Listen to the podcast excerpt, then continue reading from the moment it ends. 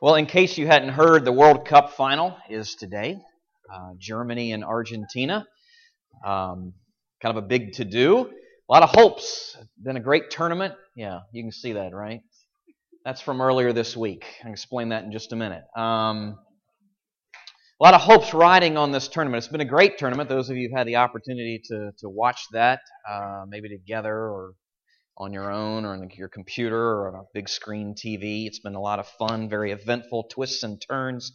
You know, some say with the, you know, may, maybe as well as the U.S. team did as far as they went this go around, maybe, maybe this is the, the year that soccer begins to take more of a, a toehold in American culture. Maybe we'll, we'll see. We'll see.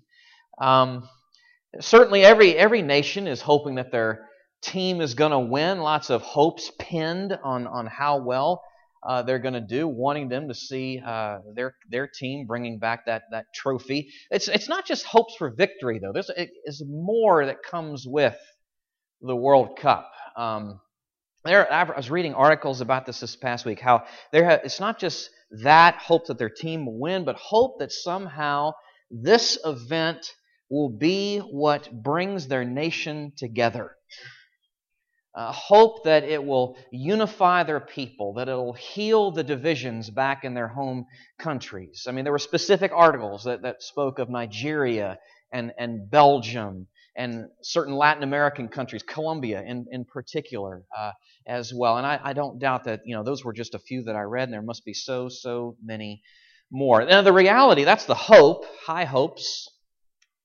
reality has fallen sh- just a little short. Uh, the story told the world over is of the defeated team being ravished then by the, a hostile press or their fans for again disappointing them.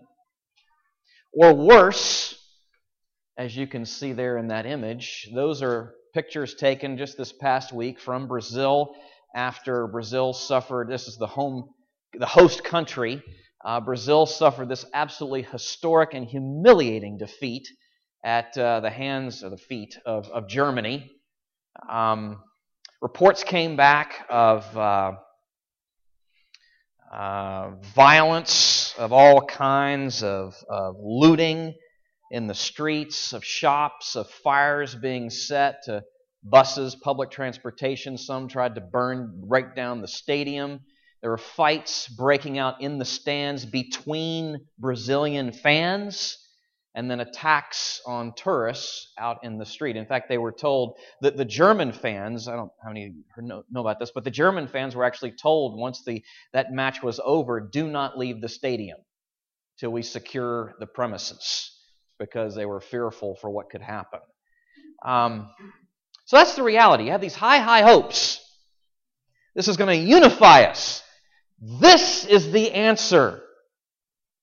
And then you have reality crashing in on that. Now, my point in bringing up this dichotomy between the hopes and the reality is not to then say that unity is not worth hoping for and striving for. That's not my point. It is. But it would seem we need something better. We need something else something that's going to take us further and go deeper. And the Apostle Paul certainly shows us the way here in our text this morning. If you have a Bible with you, I want to urge you to turn with me to the book of Philippians. Philippians chapter 4 is where we are. Uh, Philippians 4, if you're trying to find that, that is New Testament. This is one of Paul's letters. It's after the Gospels, after the book of Acts. So the historical books you have first there in the beginning of the New Testament. Then you have a series of letters that begins with Paul's letters Romans and the Corinthian letters and Galatians and Ephesians and then Philippians. And we are in Philippians chapter 4, verses 1 through 3. Just a very short passage that then sets the tone for uh, the next chunk here that's coming that, Lord willing, we'll jump into next week. But I just want to look at verses 1 through 3 uh, here together for the next few minutes. Chapter 4, Philippians, verses 1 through 3. Hear now God's word. Therefore, my brothers, whom I love and long for, my joy and crown, stand firm thus in the Lord, my beloved. I entreat Euodia and I entreat Syntyche to agree in the Lord. Yes, I ask you also, true companion, help these women who have labored side by side with me in the gospel together with Clement and the rest of my fellow workers, whose names are in the book of life. Let's pray together for a moment.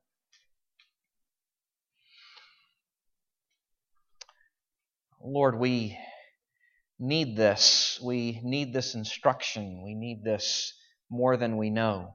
Uh, if we are honest, if well, if we'll but take a closer look uh, all around us, and not just in news, and not just in uh, at sports arenas and um, violence breaking out there, or even in our own land, or even our own community, or even in our own homes, um, words that are spoken and attitudes that are are felt and nourished, nurtured, and um, all the relational carnage that comes about because of that. And even in our own midst, even in relationships here in this room, we suffer from this and we need your help. We, at, on the one hand, have hearts that are just, just torn over when, when such carnage is going on uh, between us and someone else and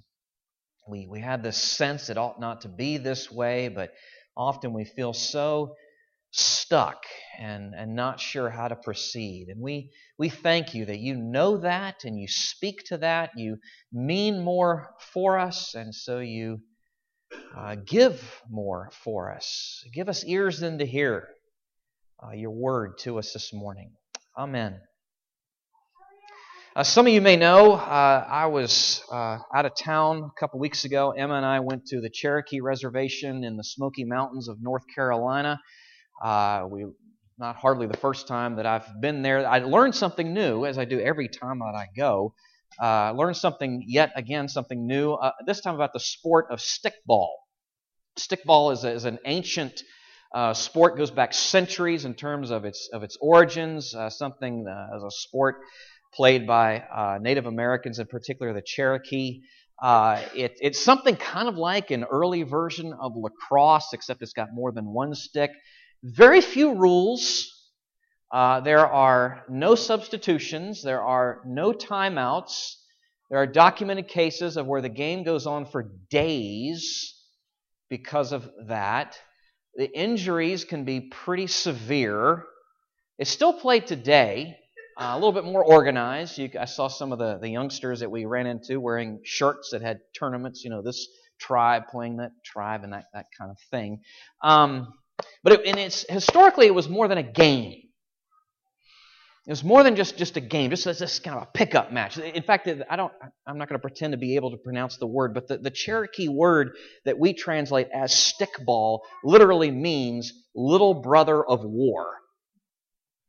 And there was a reason for that, because historically the game was intended to have two purposes, and one was to toughen up young warriors. The other was to settle disputes between tribes. Warring, well, almost warring tribes would agree, the chiefs would agree to a game of stickball to determine the dispute. The idea was this that whatever deaths or injuries, however severe they may be, on the field would just be by a few. And far better that than many deaths and injuries if full out, out war breaks out between the tribes. It's a very interesting idea, a very interesting approach. Uh, there was something else, though, and I knew something about all of that before we went. This, this part I hadn't heard before till the, this most recent trip, and that had to do with the ball. Not, not, I'm not talking about the physicality of the ball, though if you're curious, it's kind of like a baseball in terms of how it's made, but a rock at the middle and all this stuff wrapped around it. That's not my point. The point is how they viewed the ball. The ball was actually viewed to be an embodiment of the dispute. It was as though they, you know, sort of laid the dispute into the ball so that once the game's outcome had been determined, someone would take that ball to a secret place bury it, never to be seen again. You can see the symbolism with that. And again, it's a very interesting picture. But no one would pretend, then or now, that that really went to the heart of the issues. You can't bury a ball and deal with your heart. In fact, uh, one chief years ago was quoted talking about how they, they, the Cherokee could not do without war. They wouldn't know what to do if they didn't have the. In fact, it was referred to, war in general was referred to, this is a quote, as a beloved occupation. Now, that's not just that race, that's the world over. That's all of us. That's a human thing. Our beloved occupation. Well, is there anything that can go to the root of this? Is there anything that can address the heart? Well, Paul shows us here, indeed, there is. And it's the gospel. The gospel goes to the heart of our conflicts. And because it goes to the heart, our heart. Philippians 4, verse 1. Listen, listen to how Paul speaks here. Just as he begins to address this issue, uh, with his, uh, his readers. Listen to the affection, listen to the relational component here, and, and then I'm going to come back to that after we read it. Therefore, my brothers, whom I love and long for, my joy and crown, stand firm thus in the Lord, my beloved. Now, you think maybe you've read Paul a time or two, maybe you remember something of other places in Philippians. He's spoken in such ways. You're like, what's the big deal? The big deal is this this is a former Pharisee writing to a predominantly Gentile audience. Earlier in Paul's life, he wouldn't have cared a hoot about these people. He would have ignored their needs, scorned, spurned them, not, I wouldn't even go so far as to say could care less. He would have cared and cared with animosity. And yet now at this point, they are so dear. His heart is breaking when he considers any, any pain, any struggle. He longs for these people. He loves and deeply so. He can't express it enough. In that one verse, you see it just overflowing. It's over. Well, how do you explain that?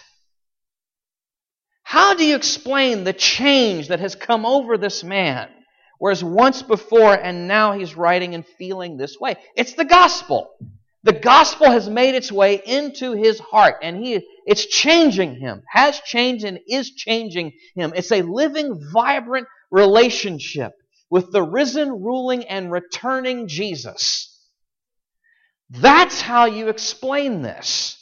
That's what has happened in Paul's life. And Paul's point, implicitly, explicitly, however you want to say it, is true unity, whatever, whatever your um, predisposition or assumption about the topic is this morning, however harsh or ugly your experience has been with other people and relationships, the fact is true unity is possible.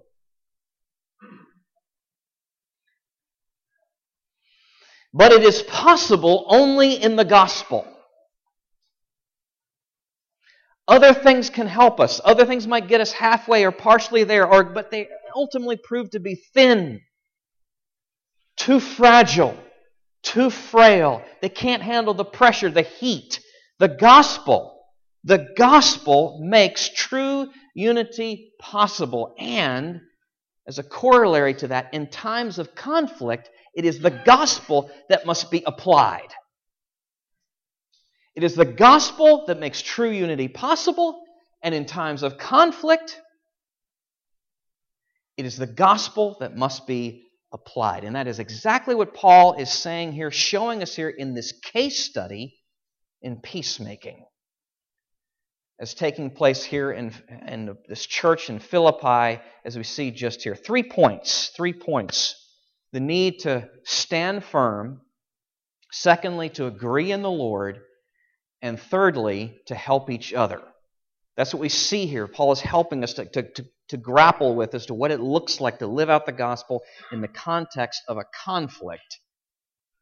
Standing firm, agreeing in the Lord, helping each other. Let's look at these in turn. First, the need to stand firm. This, this was a word spoken to the whole church. Everybody there and here. Everybody. Stand firm. Verse 1 Therefore, my brothers, whom I love and long for, my joy and my crown, stand firm. Thus in the Lord, my beloved. Well, what would that look like? Paul is describing here a steadfast resistance, a refusal to retreat. or absolute refusal to, to retreat, a sort of a shoulder to shoulder, standing with one another, not against, with. With. Or, or he's used such language already in chapter 1. Chapter 1, verses 27 and 28, he's sort of set us up for this. Only let your manner of life be worthy of the gospel of Christ, so that whether I come and see you or am absent, I may hear of you that you are standing firm in one spirit, with one mind, striving side by side for the faith of the gospel, and not frightened in anything by your opponents. And this is actually a military image, a military metaphor that Paul is, is adopting here for his audience, no doubt, because you may remember this is a Roman colony, predominantly made up of retired army officers. So he speaks of standing firm, this image of doing battle, standing shoulder to shoulder against an enemy coming across. The, they're going to get that. And maybe some of you do too. All right, that's what this looks like. How is it to be done? Well, it's a standing firm in the Lord. That is to say, a standing firm with his person in mind. Who is he? Well, he is the king who has commanded this. But not just that, he is a shepherd king who enables this. Stand firm. How? In the Lord. As he has shown and as he will help. Stand firm in the Lord, not just with his person in mind, but with his gospel having been taken to heart. This gospel, the good news of his love for us, is has to be throughout this, it has to be the, the, the the, the theme of the story of our lives, the thread interwoven, holding it together, the, the refrain of our, of our song, the air that we breathe. With Him in mind and the gospel, taking the gospel to heart, we stand firm in the Lord and in nothing else, and in no one else, and no other agenda. It has to be in the Lord, majoring in the gospel, majoring in Him, in Christ, in all that He is and has done, letting Him dominate our sight so that all else is eventually eclipsed, letting majors be majors and minors finding their place. Some of you, no doubt, and have picked up on the fact I'm a C.S. Lewis fan. I'm not going to quote anything at this point by Lewis. I'm going to tell you a little story, though. Mere Christianity, where that came from.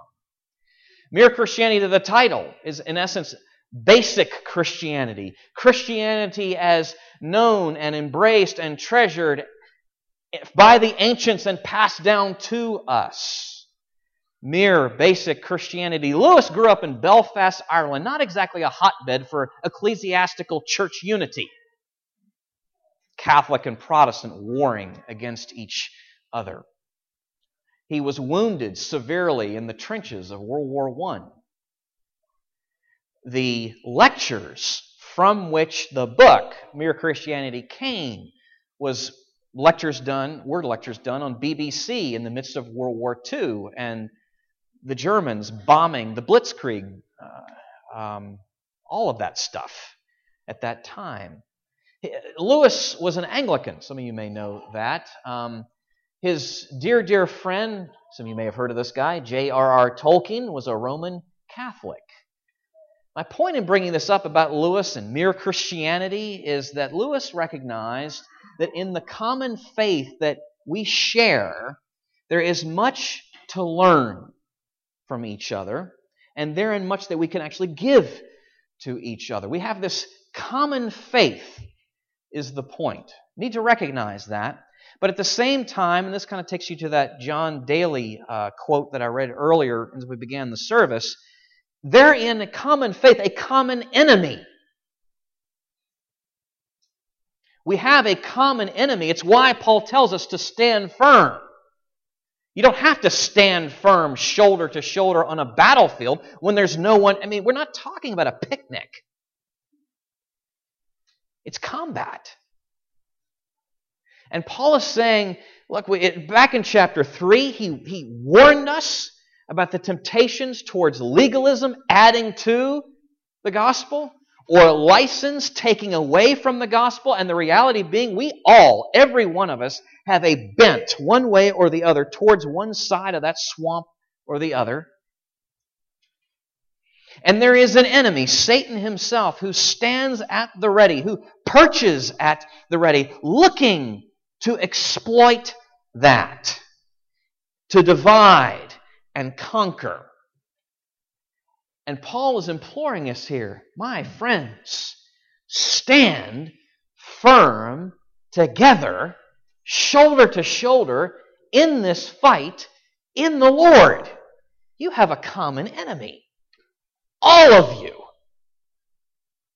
All of you. And that's the first thing. It sets the tone for everything that's coming.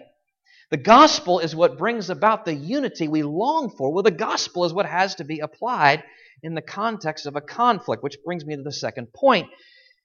To agree, to stand firm, but also to agree, to agree in the Lord. Verse 2 I entreat Euodia and I entreat Syntyche to agree in the Lord. Now here we've, we're moving, we're moving now from the larger group to just two. To just two that are specifically named. And we actually don't know what the issues are. Paul doesn't tell us. There have been all kinds of suppositions and guesswork being done over the years as to what it is, but Paul is wonderfully nebulous on this point. He's very clear on the things we have to know, he's nebulous on the things we don't. I mean, was it personal? Was it ethical?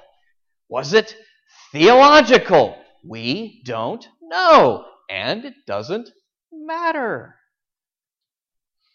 What matters is the fact that they weren't getting along. Uh, and Paul says he's pleading with them to agree. Now, when he says this, he's not calling for something soft. Oh, you know, what happened, the facts, the events of what happened, just pretend like it didn't. Y'all just love one another. Nor is he pretending that truth doesn't matter. You think the Apostle Paul is going to encourage that idea? No, that's not what he's saying. He's not, he's not calling for something soft here, he's calling for something solid. Uh, to agree in the Lord. Verse uh, chapter two, verse two, he's similar language. Uh, he's again setting the tone for what's coming. Complete my joy by being of the same mind, having the same love, being in full accord and of one mind. Literally, it means to think the same thoughts, or that is to come back, Euodia, Syntyche, your shared essential commitments. Have you forgotten?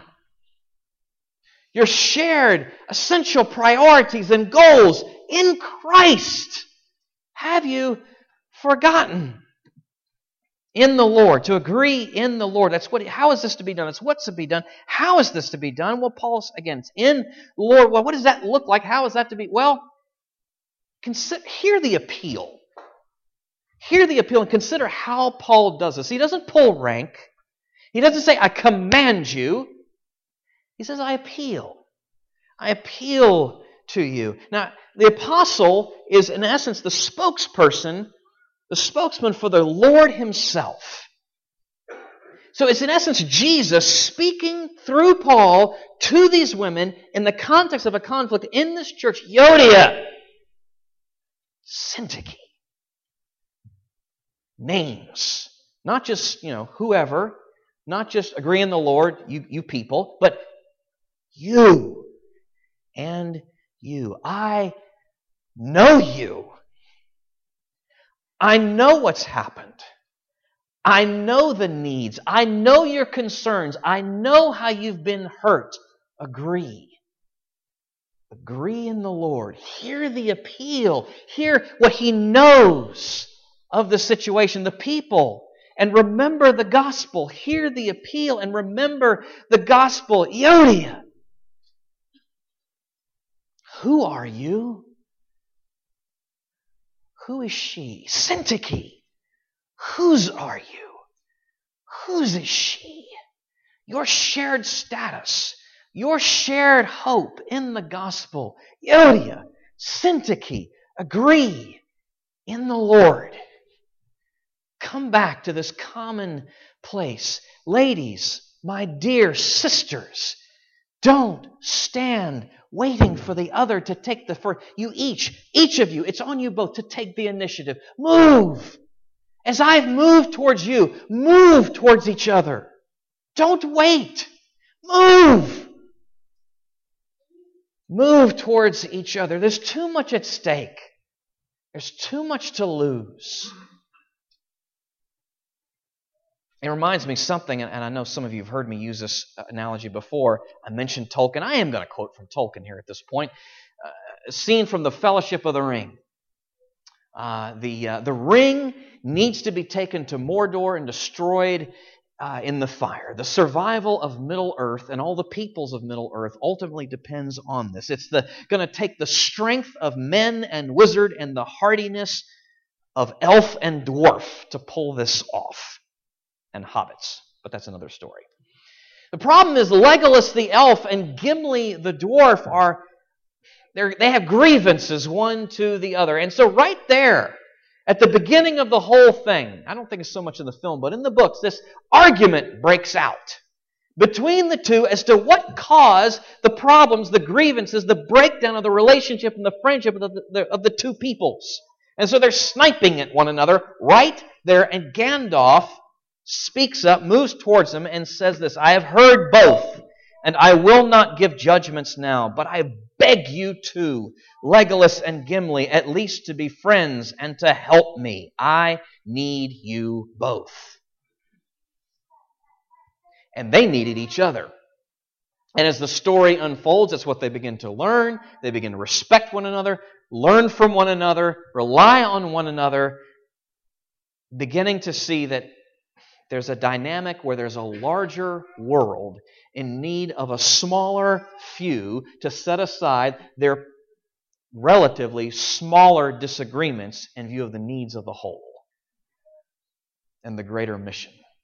To have things in perspective and to move and to act accordingly. So I said there's a common enemy. If I can be redundant, there's a common unity, a common goal, a common purpose which requires us in the thick of it at times to take a step back. Euodia, Syntyche, take a step back. Richard, take a step back. Rick, take a step back. Mary, take a step back. All of us, take a step back. Just ran, leaving random names there, by the way. Um, how can I glorify God in this? What would it look like to trust Him in this? What would it look like to trust Him and His promises in this? What would it look like to obey Him and His commands in this? How, what does the gospel look like in terms of how it's to be lived out in this? How is He calling me to see you? How is He calling me to love you? How have I done poorly? Have I seen poorly? Have I acted poorly? Have I spoken poorly to you? What do I need to own? You see, the gospel is what brings us together. The gospel is what makes unity possible. It is the gospel that has to be applied in the midst of the conflict as well. So we stand firm, standing in the Lord, and agree in the Lord as well. Third point helping each other. Uh, here we get even more narrow. We've, we've started with the larger group, the larger whole. We've gone down to two. Now we move to one.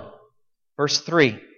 Yes, I ask you also, true companion, help these women who have labored side by side with me in the gospel, together with Clement and the rest of my fellow workers whose names are in the book of life. Now, who is this? We don't know. Again, there's been all kinds of guesswork done over the centuries as to who this um, true companion, or your footnote might say true yoke fellow, we just don't know. He did. He knew who Paul was, and everyone else did too. This is a person of such standing that Paul, all he had to do is say it in that way, and everybody, everybody knew.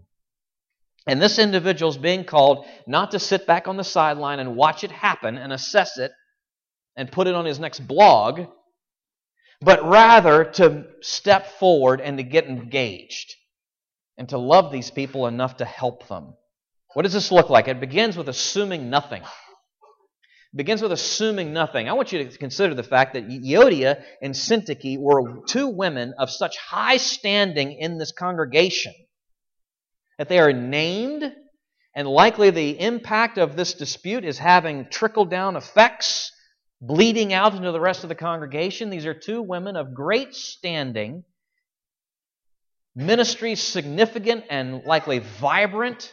They've probably got a rich history in terms of how they have loved and served on people, maybe even side by side. Maybe they were like, you know, peanut butter and jelly in the, in the church of Philippi.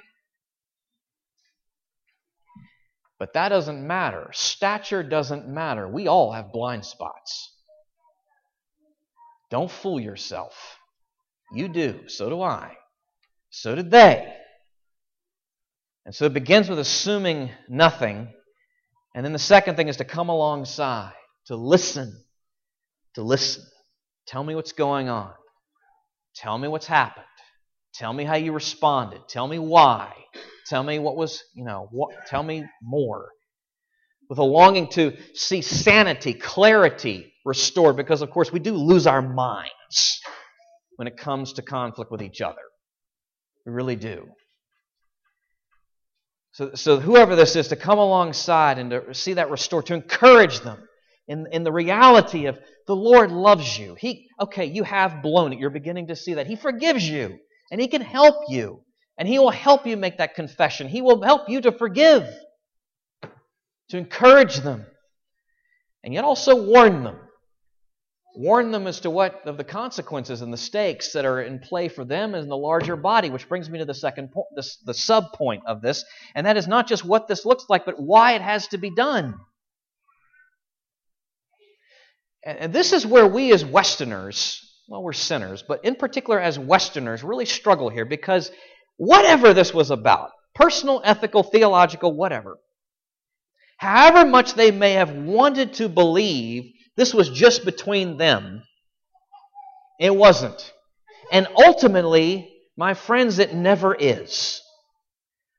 Ultimately, a fight between, or a quarrel, or a conflict, however you want to label it, between any two Christians is never, ever just about them. It is never a private little matter. Now, maybe it's best resolved that way, but it oftentimes has to be dealt with by another person coming in. And case in point, this person that Paul is urging to do that very thing. It's about the whole body.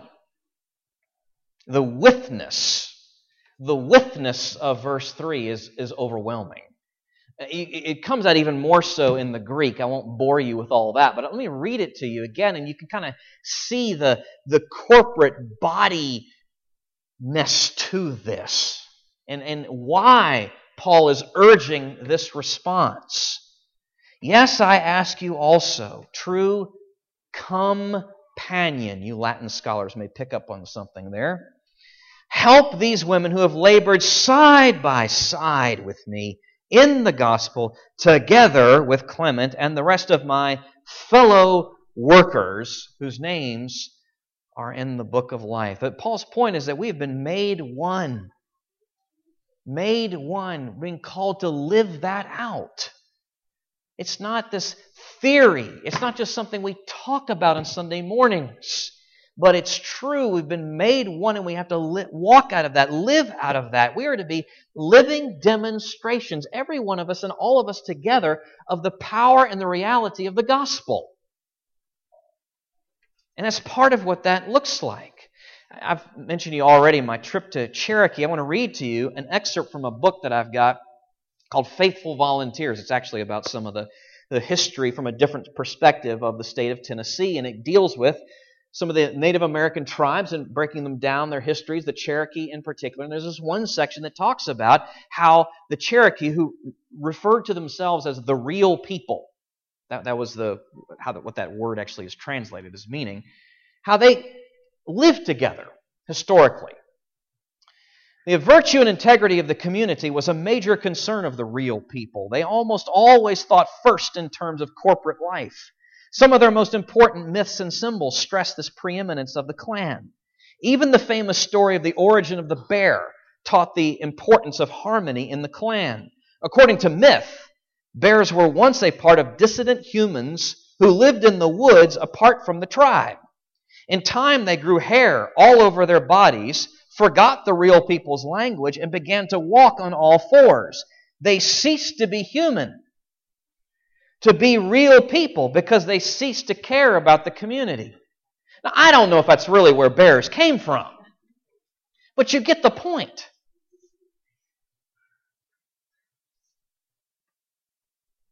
Community and that the very concept of, of really what it is and what it demands is a, is a real challenge to us as Americans.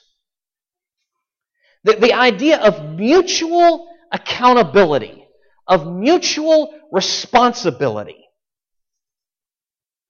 is a real challenge to us. If, you, if you're feeling offended, you're hearing me. If this is cutting against the grain of your sensibility, you're hearing me. Because this is, goes completely against our impulse, what the scriptures are speaking of here. And if you're not feeling offended, then you're probably not hearing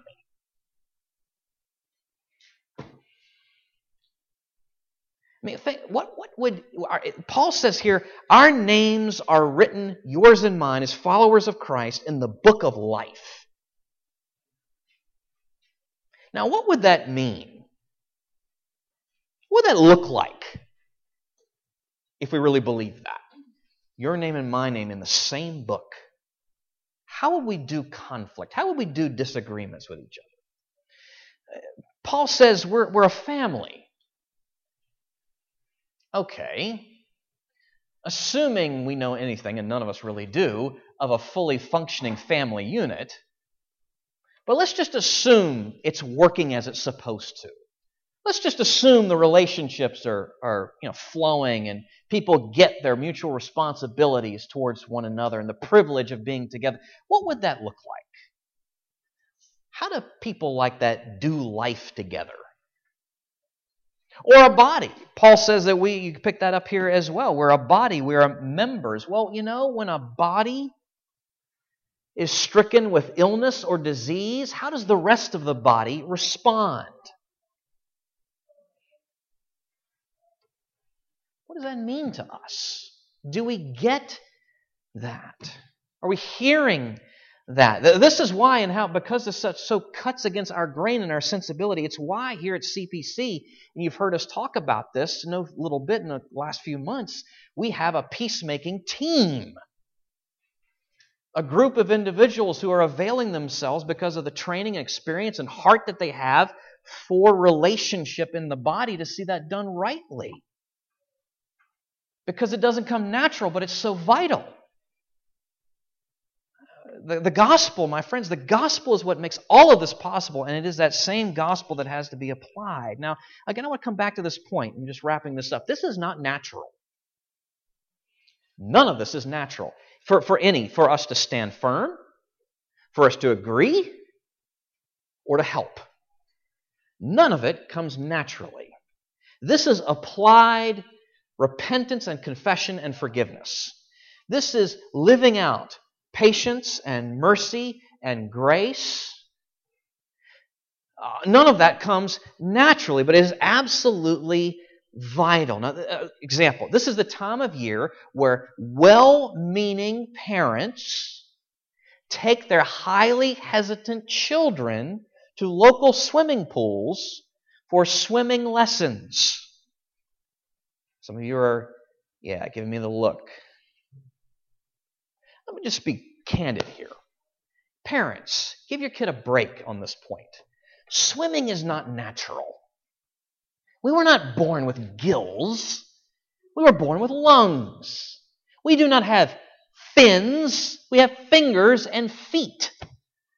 So it's a little wonder that little Johnny or little Susie is a little hesitant about going out into the deep water. It's why they're clinging to you and the side of the pool. Swimming is not natural. But, little Johnny and little Susie, I have to say this to you it's vital. If you want to ever go out into that water, If you ever want to swim with the big kids, you need to listen to what your instructor tells you, trust their experience, and practice. You see, it's not natural, but it's vital. Now, take that and ramp it up to the nth degree because that's just something that's hard. Again, we're talking about something here it's impossible. Impossible in and of ourselves. So, where does that leave us? Well, actually, it doesn't leave us anywhere. It drives us. It drives us to Jesus. It drives us to Jesus to cry out to Him and say, Oh Lord, help us. We are so lost here. Give us your word to guide us. Give us your spirit to enable us. And here's the good news He has and He does.